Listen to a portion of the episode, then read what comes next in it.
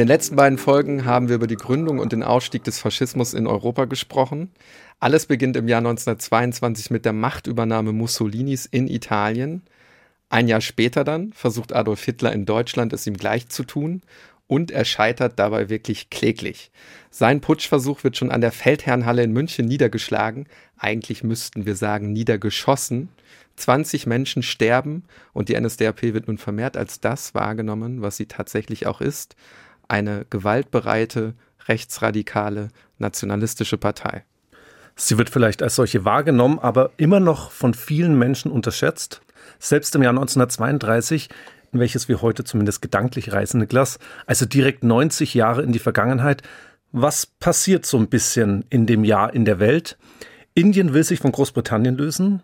Die Unabhängigkeitsbewegung erreicht wirklich ihren Höhepunkt. Jeder denkt sofort an Mahatma Gandhi und Mahatma Gandhi wird in dem Jahr auch festgenommen und er beginnt dann seinen berühmten Hungerstreik. Reisen wir ein bisschen weiter noch in Osten. Im Osten Asiens brodelt es wirklich gewaltig. Japan greift die Republik China an und erobert die Mandschurei. Die Mandschurei, muss man sagen, ist ein Gebiet ganz im Nordosten des heutigen Chinas, also direkt an der russischen Grenze. Und Japan errichtet dort einen Marionettenstaat, Manchukuo.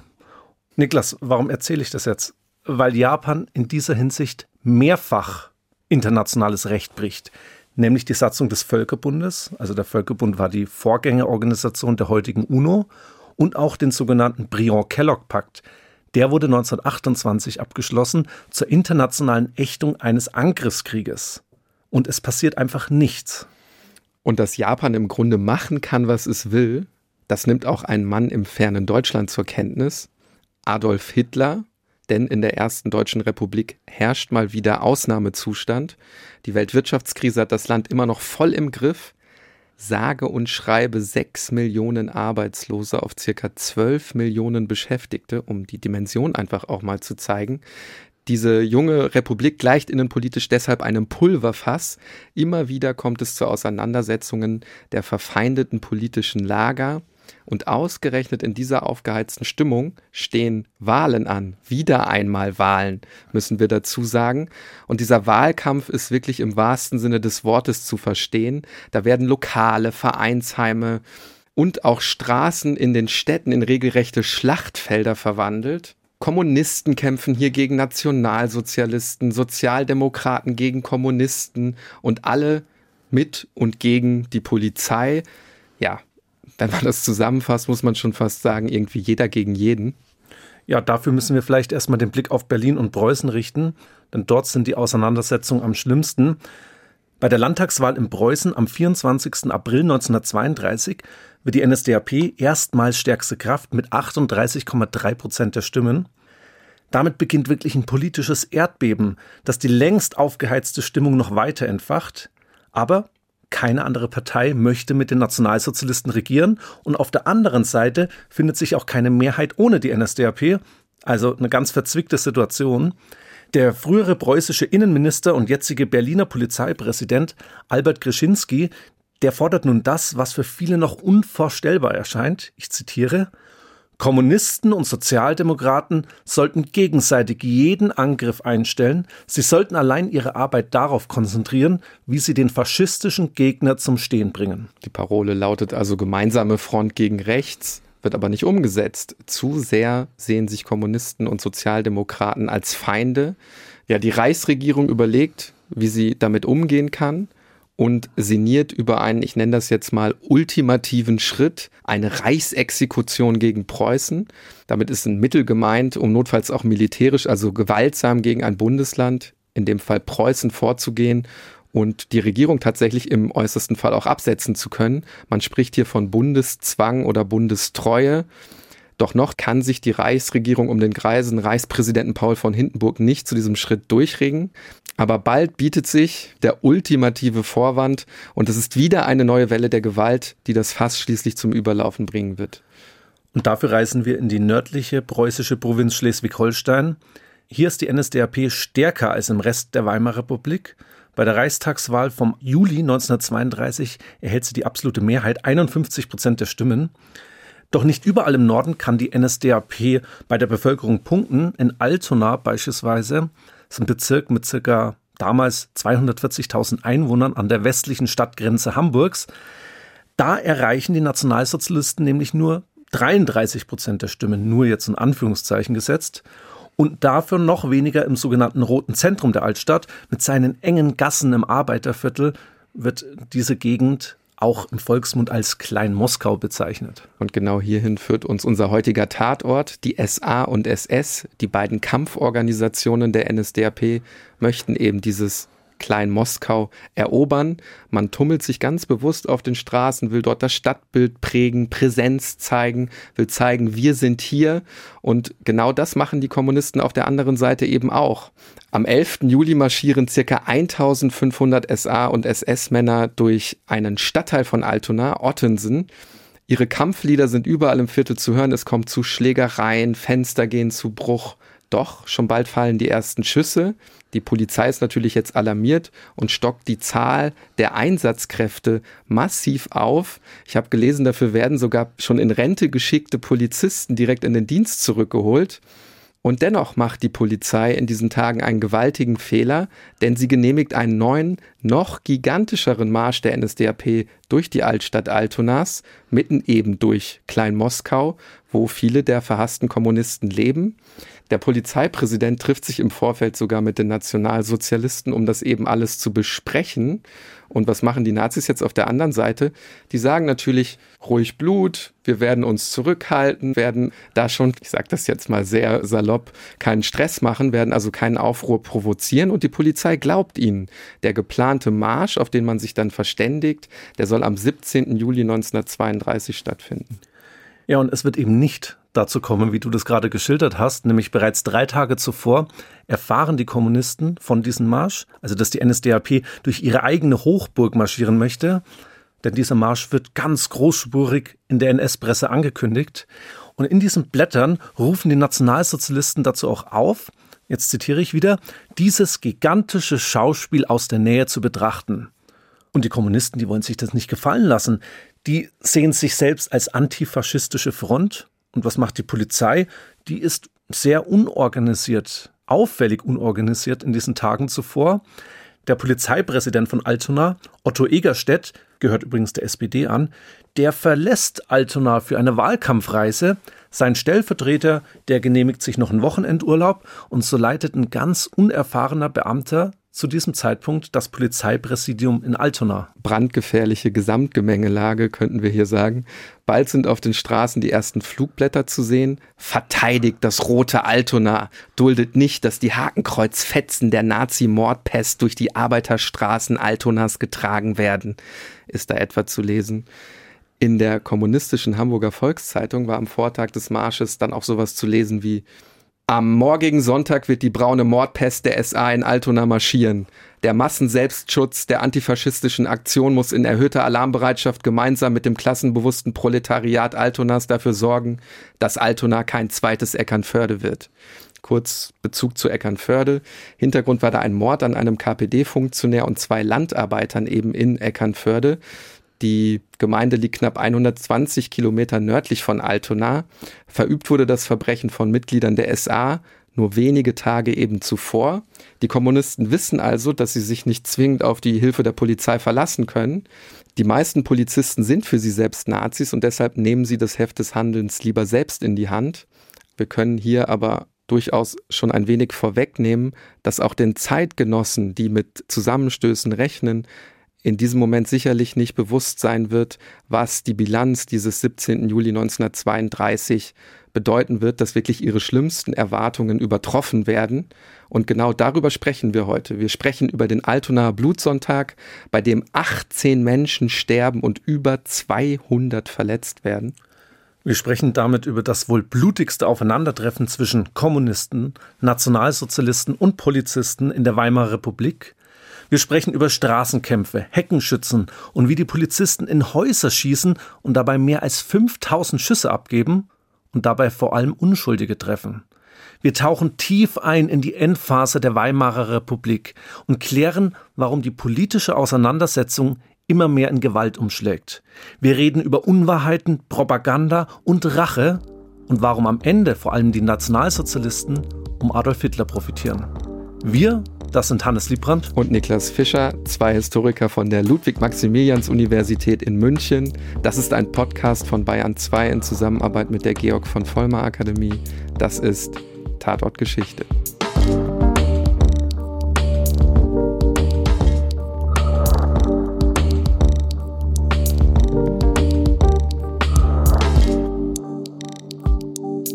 Zu dem ersten Zwischenfall kommt es schon am Nachmittag des 17. Juli 1932. Circa 6000 bis 7000 Menschen, vorwiegend SA und SS, beteiligen sich an diesem Sonntag an dem nationalsozialistischen Demonstrationszug. Knapp zweieinhalbtausend kommen direkt aus Altona und die übrigen werden aus anderen Gegenden mobilisiert darunter zum Beispiel Mitglieder des Stahlhelms, das ist ein Wehrverband aus ehemaligen Frontsoldaten des Ersten Weltkriegs, dessen Ehrenmitglied interessanterweise übrigens Reichspräsident Paul von Hindenburg ist. Zurück in unsere Szenerie. Gegen 15 Uhr setzt sich dieser Demonstrationszug dann in Bewegung. Gegen 16 Uhr erreicht er die Altstadt von Altona. Wie müssen wir uns das jetzt vorstellen? Wir sehen sehr deutlich zu erkennen, eben diese Schar von Nationalsozialisten, die man schon an ihrer Kleidung identifizieren kann. Denn die Straßen verwandeln sich in ein Meer brauner Parteiuniformen. Die Menschen tragen hohe Lederstiefel, dazu die passende Stiefelhose, auch hellbraun das Parteihemd, dann die rote Hakenkreuzbinde am Arm und Schulterriemen über den Oberkörper gespannt. Viele NS-Standarten mit riesigen Hakenkreuzen werden in die Luft geschwenkt. Sie zeigen an, woher der jeweilige Zug kommt. Dazu dann Hakenkreuzfahnen, Reichskriegsflaggen, Lieder werden gesungen, Parolen geschrien. Alle marschieren in Reih und Glied. Man möchte Ordnung und Disziplin ausstrahlen. Natürlich eine ganz bewusste Inszenierung, um sich von den angeblich chaotischen Kommunisten abzugrenzen. Wir können also im Fazit sagen, es geht um die Zurschaustellung der eigenen Ordnung, des eigenen Weltbildes. Es geht natürlich aber auch um Provokation. Wir sind nicht nur hier, wir sind auch mehr als ihr. Und natürlich wollen sie den Bürgerinnen und Bürgern von Altona, aber auch der Polizei zeigen, wir, wir sind friedlich, wir sind gesittet, wir sind diszipliniert die Botschaft, die dahinter steckt, kann man, glaube ich, ganz gut entschlüsseln. Wenn Chaos ausbricht, wenn Gewalt verübt wird, dann eben nicht von uns, sondern von den Kommunisten. Schaut sie doch mal an, mit den Arbeiterlumpen laufen sie daher, nicht diszipliniert. Sie verkörpern ja geradezu die Anarchie, die Unordnung. Und natürlich sind auch viele von denen, also von den Kommunisten, jetzt keine Kinder der Unschuld, schrecken selbst vor Gewalt nicht zurück, mobilisieren ihre eigenen Massen auch auf und hetzen mit Worten. Als der Demonstrationszug die Altonaer Altstadt dann erreicht, werden die Nazis auf ganz besondere Art und Weise begrüßt. Hier wehen jetzt überall rote Fahnen. Die Kommunisten haben auch Transparente bemalt. Die Botschaft ist eindeutig, Nazis sind hier unerwünscht. Nur kurze Zeit später, 16.15 Uhr, knallt es zum ersten Mal. Wir müssen dazu sagen, dass die genauen Ereignisse schwer zu rekonstruieren sind. Es gibt da unzählige Darstellungen und Gegendarstellungen Lass uns mal auf die Ereignisse fokussieren, die wirklich nachgewiesen werden können. An einer öffentlichen Toilette in der Grünen Straße, vielleicht kennt sich ja jemand in Altona aus, auf mich trifft es jetzt nicht so zu, aber dort stehen knapp 20 Kommunisten und rufen dem Demonstrationszug entgegen, Rotfront, Heil Moskau, Nazi, verrecke. Wahrscheinlich fliegen auch Gegenstände in den Demonstrationszug der Nazis. Auf jeden Fall wird gepöbelt und bedroht. Also die ersten ca. 1000 Nationalsozialisten, die laufen an dieser kleinen Gruppe vorbei, lachen vielleicht mal höhnisch, es passiert nicht wirklich viel. Etwas weiter hinten im Zug, da kommt dann ein Befehl vom Führer des ersten Altonaer Sturms. Der schickt nämlich einige Männer seiner, ja, seines Sturms, seiner Abteilung los, also die sollen ausschwärmen, um sich die Kommunisten zu schnappen. Die Kommunisten rennen natürlich weg. Und in einer Seitenstraße, da treffen dann die Nationalsozialisten auf wirklich unbeteiligte Passanten und die prügeln jetzt auf die ein, weil sie die für die Kommunisten halten. Und nicht nur mit den Fäusten, Niklas, sondern auch mit den Eisenteilen ihrer Schulterriemen, mit Bierflaschen und sogar auch mit Messern. Drei Personen werden dabei verletzt, eine sogar schwer. Und bevor die Polizei jetzt eintreffen kann, springen die SA-Leute einfach über ein Gitter und reihen sich wieder ganz feuchtfröhlich in ihren Demonstrationszug ein. Hm, wenn ich das so höre, das klingt auch so ein bisschen oder sehr stark danach, dass man auch einfach Bock hat auf Krawall, ne? also Bock hat, sich zu schlagen, sich zu prügeln. Aber dieser Zwischenfall ist nur die Vorstufe einer unmittelbar bevorstehenden Eskalation. Bis zum ersten tödlichen Zwischenfall gibt es in der Altstadt nämlich noch deutlich mehr Scharmützel. Scharmützel ist aber eigentlich ein viel zu harmloses Wort für das, was da passiert.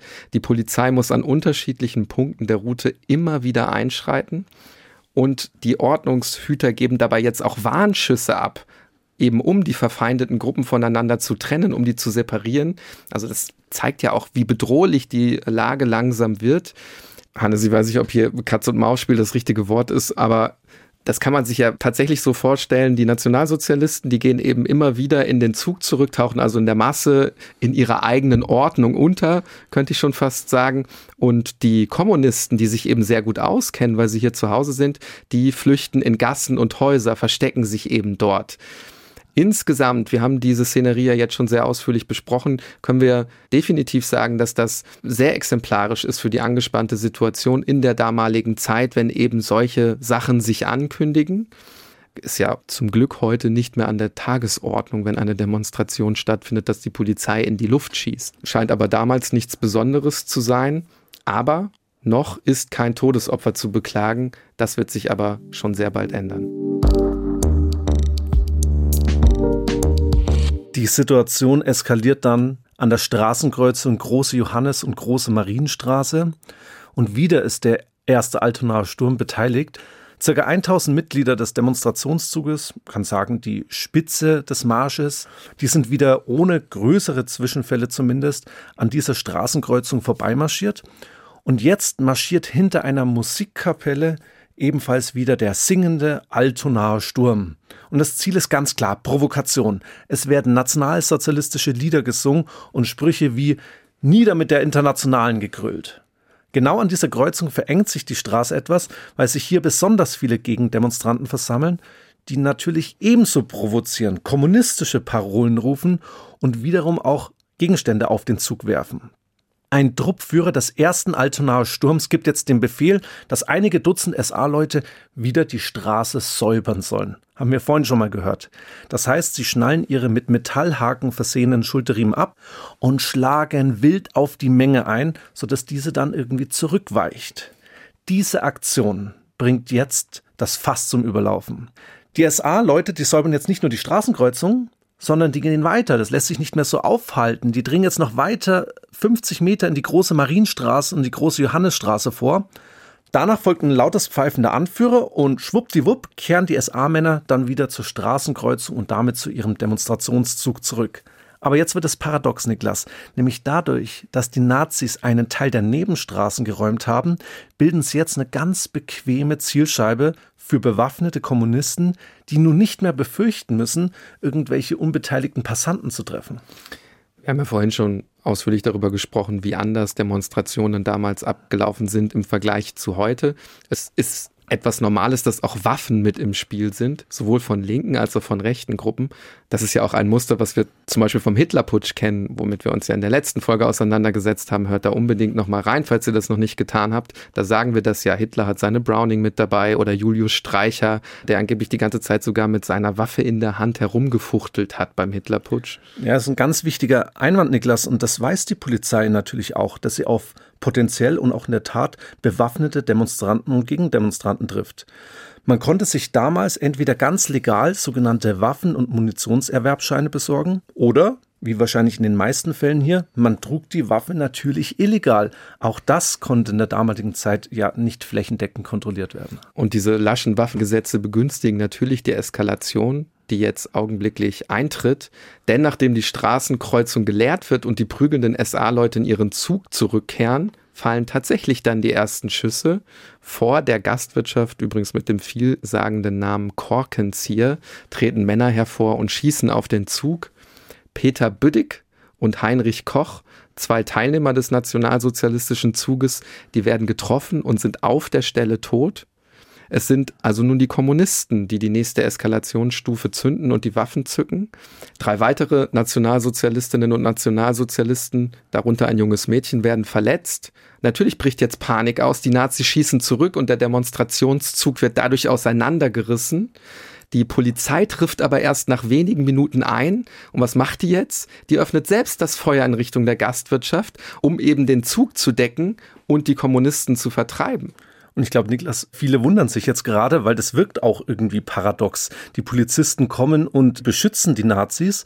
Wir dürfen aber nicht vergessen, dass in den Reihen der Polizisten der Hass auf die Kommunisten auch besonders groß war. Also nicht in allen Teilen, aber in weiten Teilen. Noch im Jahr 1981 wird ein damals beteiligter Leutnant der Polizei aussagen, ich zitiere den kurz, wenn es um Kommunisten und SA ging, stand ich innerlich auf der Seite der SA. Das bekenne ich noch heute. Das hat er 1981 gesagt. Sehr bezeichnend. Ja, 36 Jahre nach dem Ende des Zweiten Weltkrieges. Wir dürfen auch nicht vergessen, dass insbesondere in der Endphase der Weimarer Republik es unzählige Saalschlachten gibt und die Wahlkämpfe meist blutig geführt werden. Knapp ein Jahr übrigens vor den Ereignissen Altona ermordet unter anderem ja auch der spätere Stasi-Chef Erich Mielke zwei Polizisten in Berlin am Bülowplatz. Haben wir auch mal dazu eine Folge gemacht, solltet ihr auch nochmal anhören. Ja, und Polizisten werden auch zur Zielscheibe und natürlich trägt das alles zur Radikalisierung der Zeit bei.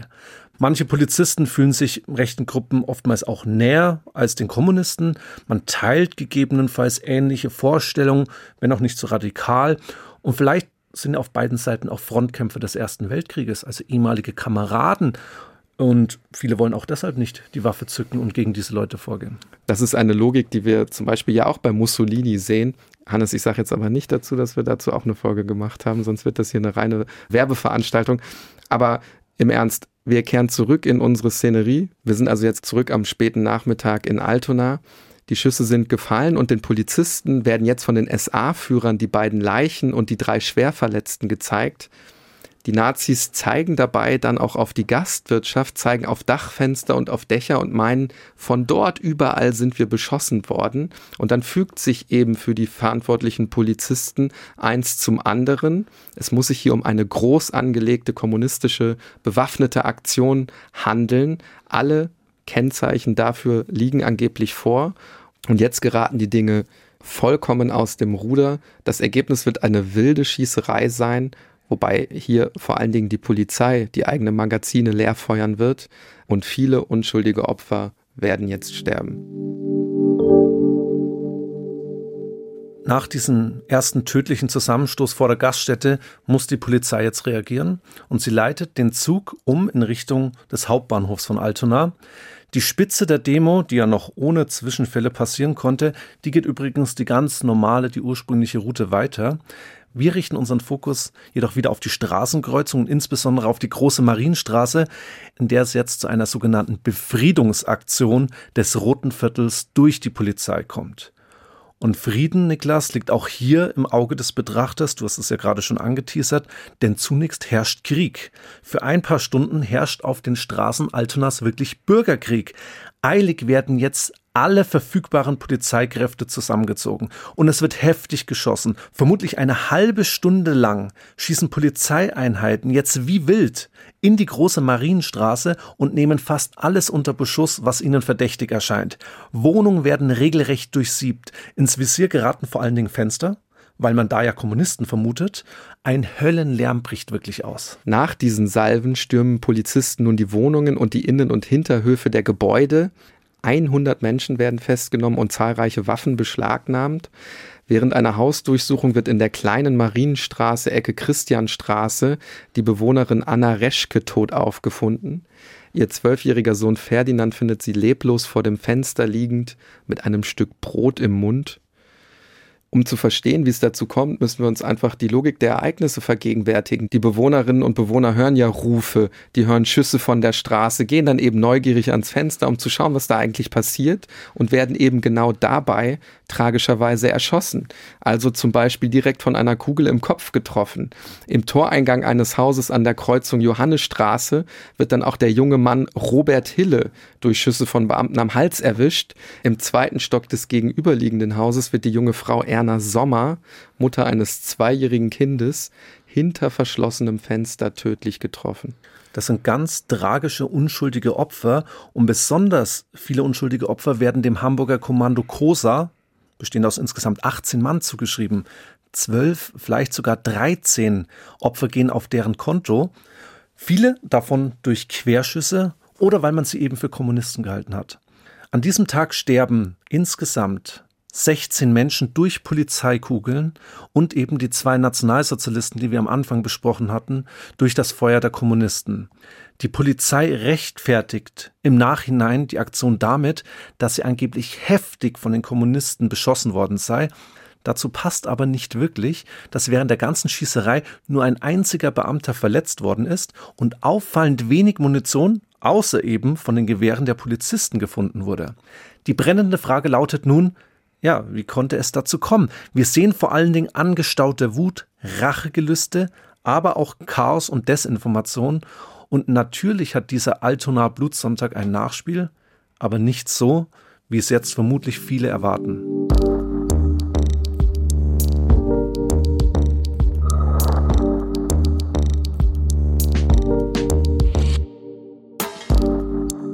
Eins ist klar, der Altonaer Blutsonntag hat die eh schon sehr aufgeladene und radikalisierte Stimmung in Preußen und Deutschland im Jahr 1932 nochmal verschärft.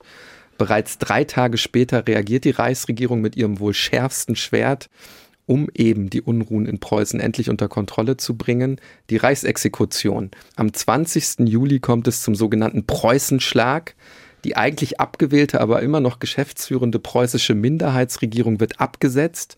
Gleichzeitig setzt man die demokratische Verfassung des Freistaates Preußen außer Kraft. Wir erinnern uns, die NSDAP erlangt bei der Landtagswahl die meisten Stimmen, aber niemand möchte mit ihr koalieren. Aus diesem Grund steht der Sozialdemokrat Otto Braun zusammen mit seinem Innenminister Karl Severing, der übrigens aus meiner Heimat kommt. Die beiden stehen weiterhin an der Spitze einer Minderheitsregierung. Herr Niklas, jetzt fragt sich natürlich jeder, was überhaupt eine Heimat ist. Ich komme aus der Stadt, die es nicht gibt, Bielefeld. Und Karl Sievering ist, glaube ich, in Herford geboren, aber hat dann eben seine politische Karriere in Bielefeld begonnen. Ich hoffe, ich erzähle keinen großen Quatsch, aber Karl Severing in Bielefeld immer noch ein großer Name. Ich bin auch auf die Karl Severing Schule in Bielefeld gegangen. Aber zurück zum Thema.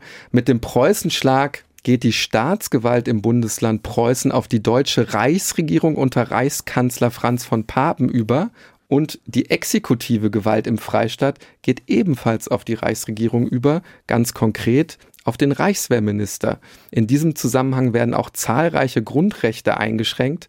Man kann an dieser Stelle sagen, weil dieses riesige Preußen eben so entscheidend ist in der Weimarer Republik, mit dem Sturz Otto Brauns fällt im Grunde die letzte wirkliche demokratische Bastion im damaligen Deutschland. Ja, kann man wirklich so sagen. Und glücklicherweise, Niklas, gibt es dieses Mittel der Reichsexekution heute nicht mehr. Das ist auch eine Lehre von Weimar. Und vor allen Dingen auch deshalb, weil dieser Preußenschlag eigentlich die föderalistische Verfassung der Weimarer Republik aus den Angeln hebt. Er ermöglicht die spätere Zentralisierung des Reichs und damit auch das Ende des Föderalismus, vor allen Dingen dann unter Adolf Hitler. Und jetzt fragen sich vielleicht viele, wie wird das überhaupt legitimiert? Also erstmal ist es natürlich in der Verfassung der Weimarer Republik festgeschrieben, aber wie genau läuft sowas ab?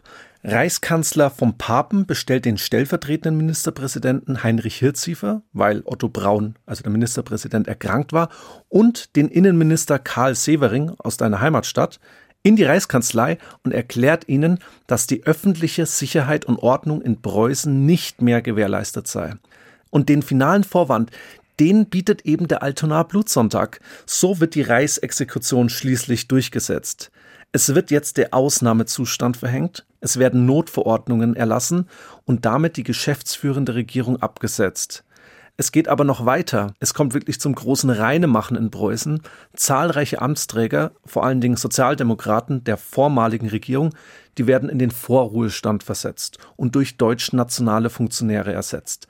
Auch innerhalb der Polizeirollenköpfe, es kommt zum großen Stühlerücken. Der Berliner Polizeipräsident Albert Kreschinski, den wir vorhin schon mal zitiert hatten, der wird sogar vorläufig unter Arrest genommen. Man kann also sagen, dieser Preußenschlag ist wirklich sowas wie der letzte Sargnagel der Weimarer Republik.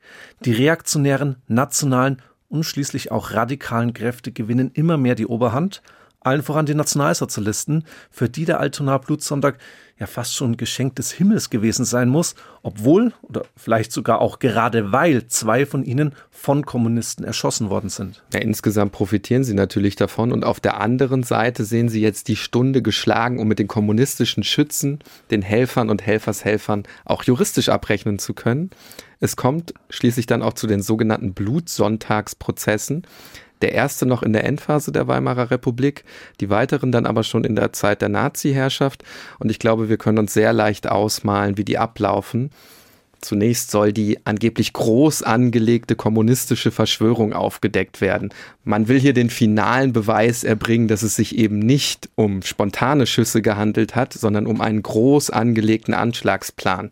Und dafür ist man wirklich ziemlich kreativ. Der wohl wichtigste Beweis vor Gericht ist nämlich eine Straßenskizze von Altona und darauf ist die Marschroute der Nazis eingezeichnet. Diese Skizze ist angeblich bei einem Kommunisten mit dem Namen August Lütkens während seiner Verhaftung gefunden worden. Tatsächlich aber ist das eine Fälschung und die hat man ihm einfach untergejubelt, also dem Kommunisten einfach untergejubelt. Übrigens, diese Fälschung wurde schon vor der Machtübernahme der Nazis in Auftrag gegeben, ganz am Anfang der Ermittlungen schon. Ja, und jetzt lässt sich trefflich spekulieren. Handelt man so nur, wenn einem die Argumente ausgehen? Es gab ganz gewiss kommunistische Provokation und auch Gewalt. Alle Seiten tragen zu dieser Radikalisierung bei. Und sicherlich ist es auch nicht einfach für die Polizei, in diesem Chaos den kühlen Kopf zu bewahren. Ja, und schauen wir uns mal an, auf welche Indizien sich die Polizei stützt.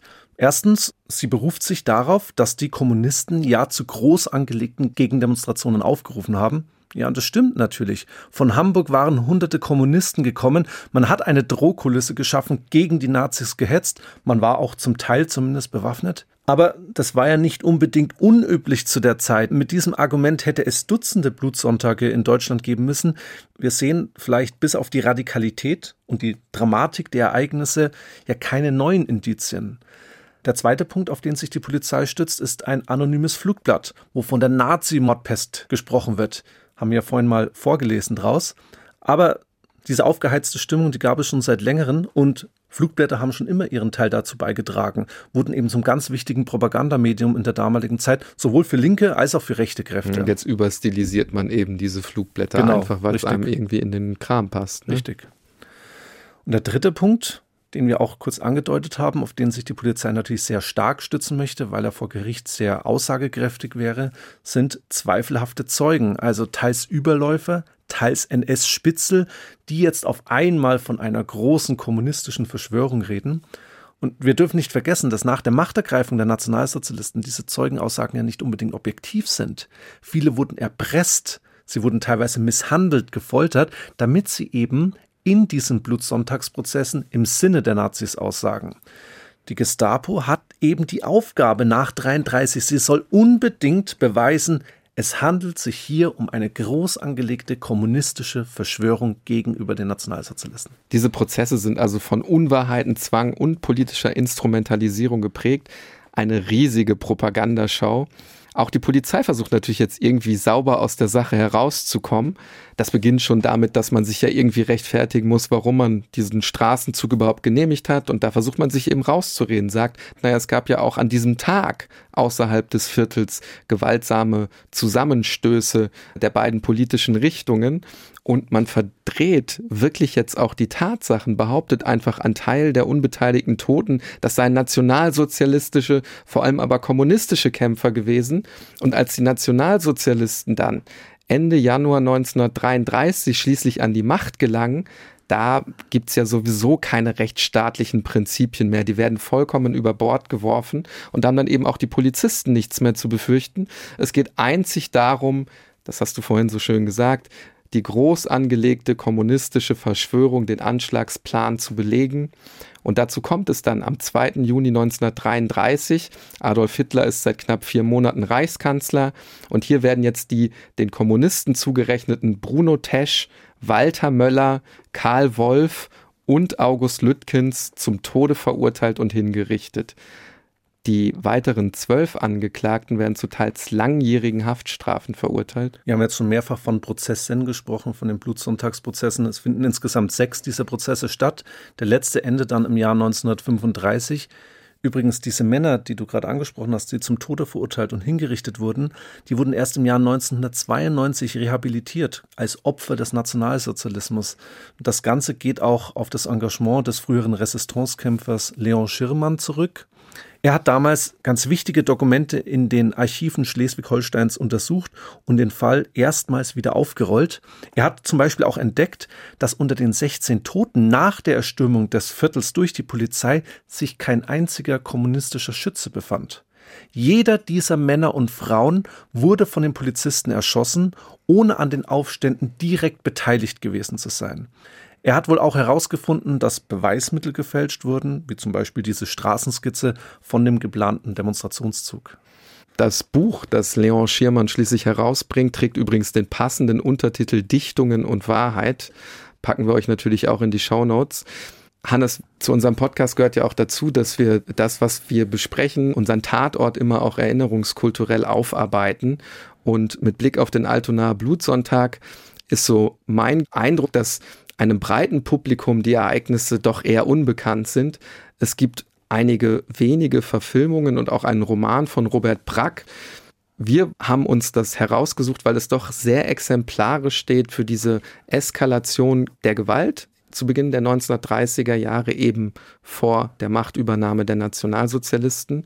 Wir hätten aber genauso gut auch den Blutmai in Berlin 1929 herausgreifen können. Zwischen dem 1. und 3. Mai sterben hier 33 Zivilisten, zahlreiche weitere werden verletzt. Für uns heute einfach immer noch vollkommen absurd, dass Demonstrationen derart eskalieren, dass es zu Toten kommt, dass die Gewalt so unglaublich eskaliert. Ja, sehe ich ähnlich. Und wer jetzt irgendwie auch glaubt, dass die Toten jetzt die politische Linke, also die Sozialdemokratie und die Kommunisten irgendwie zusammengeschweißt hätte, der liegt da auch falsch. SPD und KPD, die bleiben sich spinnefeind. Viele Kommunisten, ganz führend übrigens Walter Ulbricht, betrachten die SPD noch weiterhin als den linken Flügel des Faschismus und das verhindert somit eine gemeinsame Front gegen Hitler, obwohl man ja hier genau gesehen hat, zu was es eben führen kann. Ja, ist natürlich auch die Moskauer Parteilinie der Walter Ulbricht, da folgt Josef Stalin hier natürlich auch ganz entscheidend. Und ganz im Gegenteil, hier besonders exemplarisch der Streik der Berliner Verkehrsgesellschaft knapp zwei Monate nach dem Altonaer Blutsonntag. Hier tun sich Kommunisten und Nationalsozialisten zusammen, klappern gemeinsam die Büchse, um Spenden für diesen Streik zu sammeln. Also bis heute irgendwie für mich ein groteskes Bild im Grunde. Aber für die Kommunisten sind die Sozialdemokraten eben genauso Faschisten wie die Nationalsozialisten. Und diese Sozialfaschismus-Theorie, die bleibt eben eine ideologische Konstante innerhalb der KPD und davon profitieren am Ende eben wieder die Nationalsozialisten mit Blick auf die beginnenden 1930er Jahre in der Weimarer Republik. Die Erschossenen in Altona sind weder die ersten noch die letzten Toten, die die Machtübernahme der Nationalsozialisten begleiten. Über den Hitlerputsch haben wir bereits gesprochen. Da sterben 20 Menschen am 9. November 1923. Heute haben wir über 18 Tote beim Demonstrationszug in Altona gesprochen. Wenn wir jetzt noch weitere zehn Jahre in der Geschichte nach vorne gehen, dann können wir die Toten kaum noch zählen. Wir sind nämlich im Jahr 1942 angelangt und genau in dieses Jahr springen wir in der nächsten Folge. Deutschland, Europa und die Welt befinden sich mitten im größten Krieg der Menschheitsgeschichte. Im Osten Europas tobt sogar ein unerbittlicher Vernichtungskrieg. In diesem Jahr 1942 wird die systematische und industrielle Tötung der jüdischen Bevölkerung in ganz Europa geplant. Maßgeblich dafür verantwortlich ist ein Mann, der wegen seiner Skrupellosigkeit gefürchtet ist und bereits als Nachfolger Hitlers gehandelt wird, Reinhard Heydrich. In diesem Jahr sehen wir aber auch mutige Menschen, die den Widerstand proben und ihr eigenes Leben riskieren. Ganz oben auf ihrer Liste steht Reinhard Heydrich, SS-Obergruppenführer und stellvertretender Reichsprotektor von Böhmen und Mähren. Er soll bei einem Attentat beseitigt werden, aber vieles geht schief an diesem Tag. Hört gern wieder rein, wenn wir wohl über das größte Attentat des Zweiten Weltkriegs sprechen. Wird eine spannende Folge. Unter tatortgeschichte.bayern2.de könnt ihr Feedback und Rückmeldungen geben. Natürlich freuen wir uns besonders über Bewertungen bei Apple Podcast und den anderen Diensten. Bei Spotify ist das ja zum Beispiel auch möglich. Schaut gern auch bei unserem Instagram-Kanal vorbei. Da versuchen wir immer auch Zusatzinformationen zu den einzelnen Episoden zu geben. Zum Ende bleibt mir noch zu sagen, Tatort Geschichte ist ein Podcast von Bayern 2 in Zusammenarbeit mit der Georg von Vollmer Akademie. Das Ziel der Georg von Vollmer Akademie ist es, Menschen zur aktiven Teilhabe an unserer Gesellschaft für die Demokratie zu begeistern. Zum Beispiel mit Seminaren oder Vorträgen, Hannes, da sind wir ja das ein oder andere Mal auch mit am Start. Also schaut unbedingt ins Bildungsprogramm rein. Das findet ihr unter vollmer-akademie.de.